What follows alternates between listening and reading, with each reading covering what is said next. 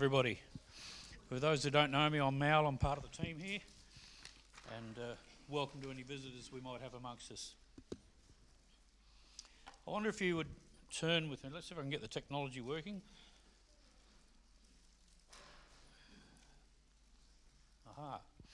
Um, I wonder if you would turn with me in your Bibles, if you've got them with you, to 1 John 1, chap, uh, chapter 1, verses 1 to 10. That which was from the beginning, which we have heard, which we have seen with our eyes, which we have looked at and our hands have touched, this we proclaim concerning the word of life. The life appeared. The life appeared, we have seen it and testify to it, and we proclaim to you the eternal life which was with the Father as he appeared to us. We proclaim to you what we have seen and heard so that you also may have fellowship with us. And our fellowship is with the Father and with his Son, Jesus Christ. We write this to make our joy complete. This is the message we have heard from him and declare to you God is light, and in him there is no darkness at all. If we claim to have fellowship with him and yet walk in the darkness, we lie and do not live out in the truth. But if we walk in the light as he is in the light, we have fellowship with one another and the blood of Jesus, his Son, purifies us from all sin. If we claim to be without sin, we deceive ourselves, and the truth is not in us. If we confess our sins, he is faithful and just and will forgive our sins and purify us from all unrighteousness. If we claim we have not sinned, we make him out to be a liar, and his word is not in us. Let's pray. Dear Heavenly Father, we thank you that you do forgive us for sins. Thank you, thank you, Lord, that we can walk in your light as you're in the light, Lord, and that, that you love us and that you have made a sacrifice for us that we might be able to have fellowship with you. In Jesus' name, amen. That word fellowship, we like that word, don't we? It's a word that comes up a lot in Christianity. And in the ancient Greek, we have to have some Greek of the week, as Benito says.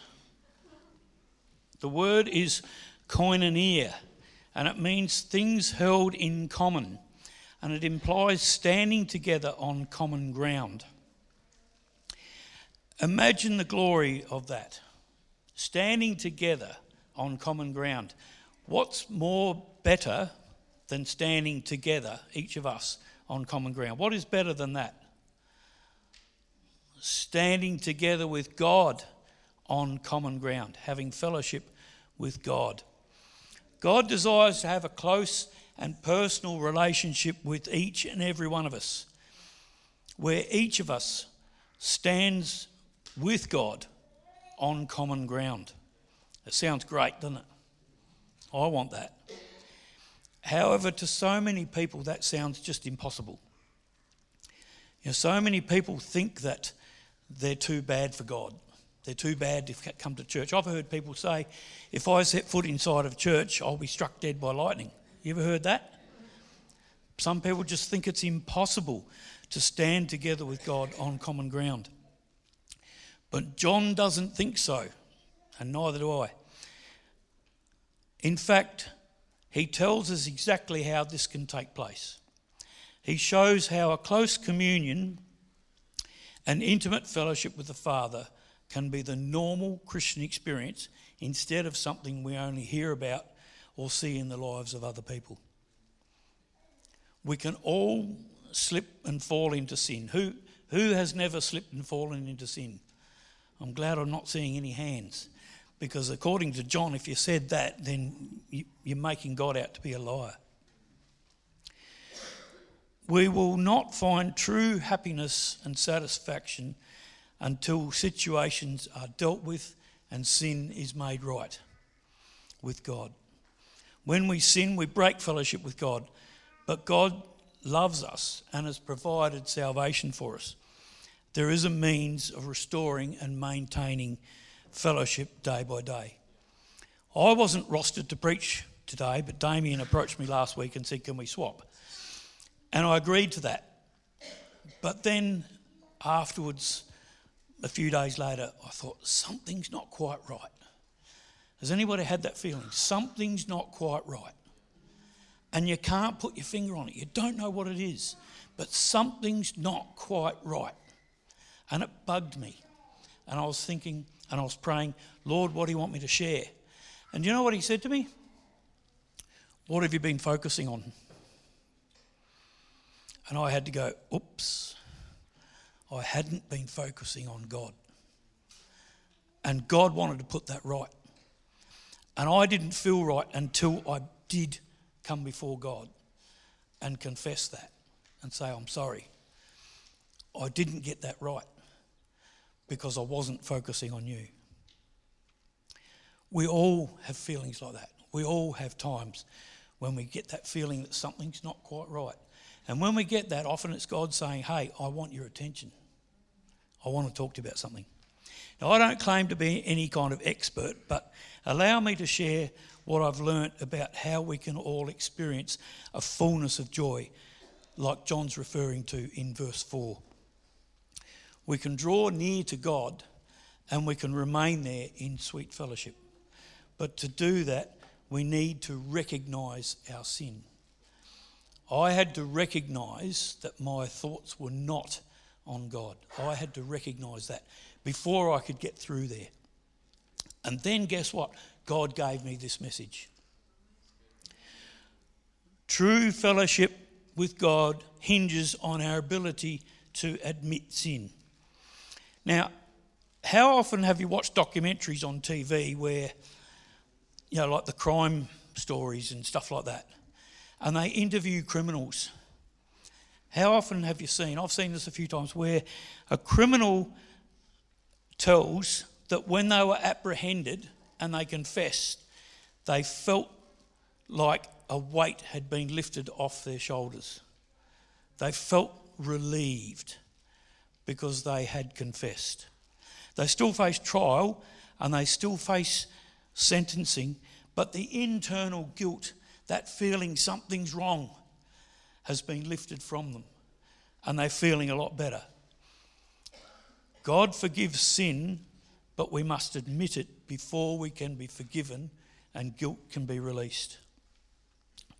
Now, the world has a few attitudes about this. One attitude is sin does not exist. But God has something different to say about that. Hang on. Too far. That's right. God says in Romans 3:23, "For all have sinned and fallen short of the glory of God." How many have fallen short of the glory of God? All of us. Ecclesiastes 7:20 says, "Indeed there is no one on earth who is righteous, no one who does what is right and never sins. No one, not one of us." Now, that sounds pretty depressing, doesn't it? Not one of us has ever sinned. Uh, uh sorry, not one of us has never sinned. But it's true, only Jesus. Another attitude the world has is it's an accident of life of an evolving man. Well, that's completely opposite of what God says. We did not evolve. Remember Adam and Eve? They failed to, sh- to follow God's specific instruction and devolved, which is the opposite of evolved. They devolved from the image of God into sin. They went the opposite way. But they still had to confess. Before sin can be dealt with, it must be seen as offensive to God. Until sin is dealt with, it can never be forgiven, and there's no real fellowship with God. There are all sorts of self help movements and all sorts of um, guilt treatment techniques around in the world, and these are attempts with dealing with sin's guilt at us, and, and sometimes ignore that sin even exists. The world's method is that as long as sin can be treated as a mistake or a sickness or something like that, there is no need to turn for God and no need for Jesus and no need for salvation, no need for the Bible, and no need for anyone to admit that they're a sinner. The world views sin very differently to how God views sin. There's a number of solutions that the world offers. Now, I'm not here to condemn any of these fields I'm about to list, but their methods of dealing with sin are usually very much in conflict with the Word of God. The first one, of course, is evolution. Evolution says we're at the top of the food chain. Nothing is superior to humans. We evolve through natural selection. Sin is not an issue. There is no such thing as sin. We can do whatever we like, live however we like. It's natural and there's nothing wrong with it. It's all okay. Does that sound a bit like what the world says? Education says we can be taught to live without sin. Sin is only a concept invented to control us. Science says solve the problems and mysteries of nature and we can be set free from sin. Come up with a few theories to explain everything and sin becomes redundant. Sociology says sin is merely a byproduct of an unhealthy environment which explains behaviour. Now, while that, while that may often be true, um, God is usually either ignored or seen as the cause of the problem. Psychology says talk about yourself for long enough, focus on what you need, and eventually you can eliminate your own guilt. Religion, here's a good one. Learn the doctrines, practice the rituals, and do good things, and you'll feel better about yourself, and God will accept you. Is that how it works? No, no, no. None of these work because none of these deal with the problem of sin. After all is said and done, we're still sinners. No matter what programs we go through, we're still sinners. The only plan that works is to remove the guilt of sin, and that's God's plan. Admit our sins, totally trust God through Jesus, and He will remove our sin and guilt. And the best part of that is, He will deliver us, and it won't cost us $175 an hour. So we need to repent of our sin. If we will recognise and confess our sin to God and truly repent of that sin, He will absolutely forgive us and cleanse us.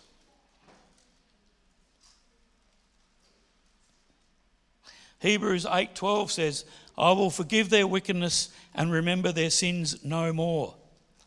Isaiah 43:25 says, "I, even I, am he who blots out your transgressions for my sake and remembers your sins no more." Isaiah 1:18 says, "Come now, let us settle the matter," says the Lord. Though your sins are like scarlet, they shall be as white as snow. Though they are as red as crimson, they will be like wool. So, what is repentance? Who'd like to have a guess? What is repentance? Jack? No? I thought you were saying something. Forgiveness? Yeah, okay. What else is repentance? Uh, Nigel? Change of mind. Change of mind. That's what we're looking for. Change of mind. Repentance is a total change of heart and mind, resulting in a change of direction and action.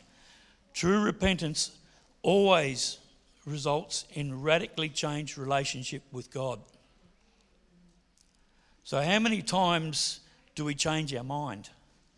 Quite often we change our mind on just incidental things, but we need to change our mind on things that God wants us to change our mind on.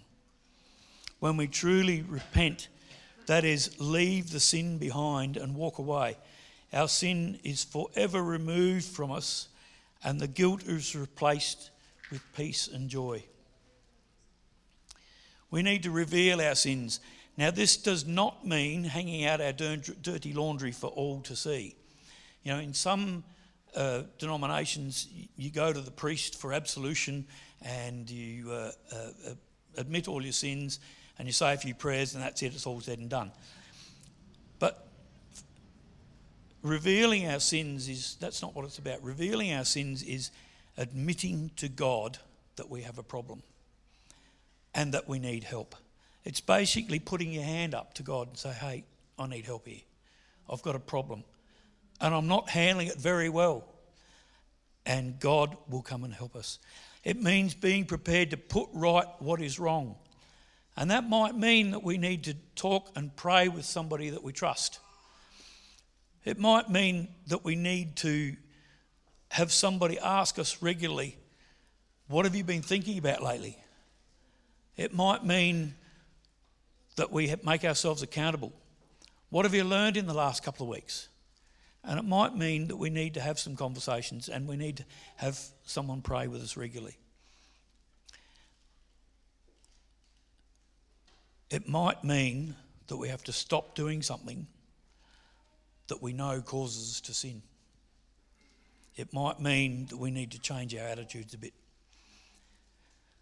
Sin cannot undo our relationship with God, but it can destroy our fellowship with God. Remember Adam and Eve in the Garden of Eden? Sin destroyed the fellowship that they enjoyed with God, but it did not destroy their relationship. They still had a relationship with God, but they weren't able to fellowship with Him. Sometimes we can hide sin in our lives. If we have sin hidden and act as if everything is all right, we're what the Bible calls double minded.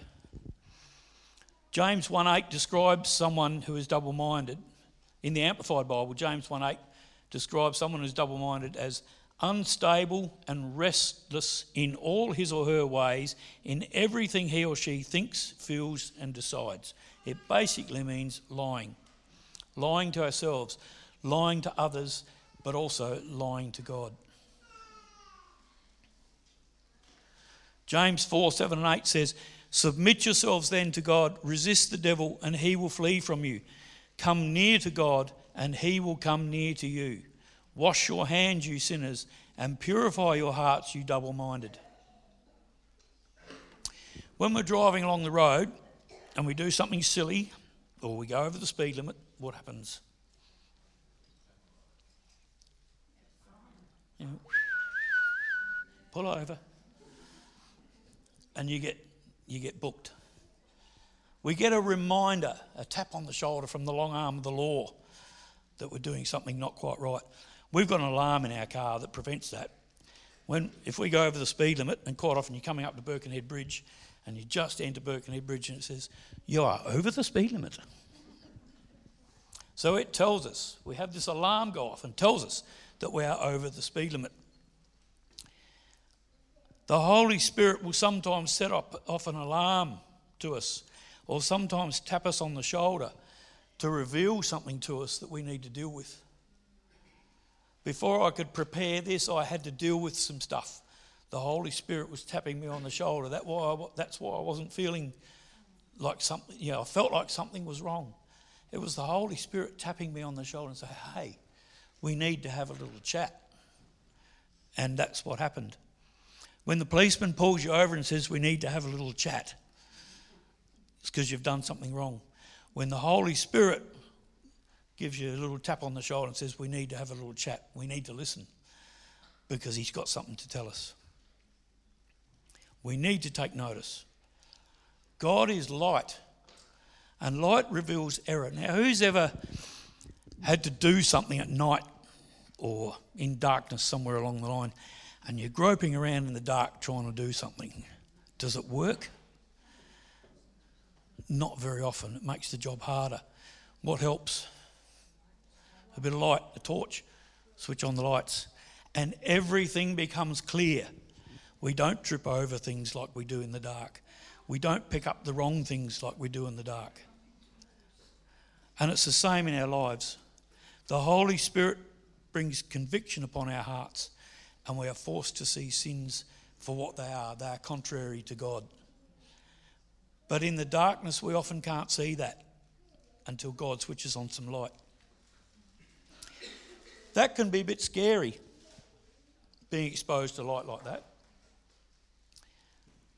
Sometimes we might feel like we're going to be exposed, we're going to be embarrassed, we're going to be on display for all to see when God shines His light on us. But let me tell you, God is not wanting to embarrass us. God is not in the business of embarrassing us. If He reveals something, we might feel convicted, but that simply means He's getting through to us. That's a good time to pray. It's a good time to confess and to ask Him to deal with whatever it is that He's brought to our attention. The devil is the one that wants us to feel guilty he wants us to feel embarrassed and he wants us to feel beaten up over our sin. But God wants to bless us even though we are sinners. God desires to fellowship with us as sons and daughters. Therefore, he calls to us in a direct fashion. revealing specific things to us and providing us with a means of dealing with those things. Listen to the Holy Spirit and do what He says. We need to relate our sins. So we know that confession is simply naming our sin to God specifically and agreeing with Him on the nature of what that is. If the Holy Spirit is prompting us to do something, we should not hesitate to confess it and do business with God about it. It is easier to do it sooner than it is to leave it and do it later. If, if any one of us injures ourselves or if something's to do, wrong to do with our health, what do we do? We don't ignore it and hope it goes away, or we shouldn't. We get it seen to. We go to the doctor. If we get a splinter, we get it out. If we cut ourselves and put a band aid on, we do something about it straight away. If something's not right in our spirit, we need to do something about it straight away. We need to treat it the same way as we would our body. We need to deal with it. A true spirit filled life is not a life that is sinless. It is a life lived in close fellowship with God. And if we learn the principle of confession, we will live more consistent lives. And the last thing to, today is we need to rest in the Lord. The best news for us as Christians is that there is a place that we can deal with our sins, a place where our guilt can be exchanged for peace. We're looking for such a place, and Jesus offers it freely to us with his blood. Jesus is the answer.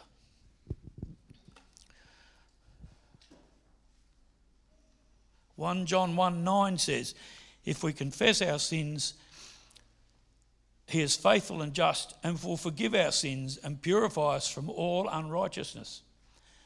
He is faithful and just and he'll forgive our sins. He always forgives and cleanses, no matter how often you come. You could go to God every minute of every day and he will still keep forgiving you. He will receive you and cleanse you. He also forgets. Psalm 103, verse 12 says, As far as the east is from the west, so far has he removed our transgressions from us.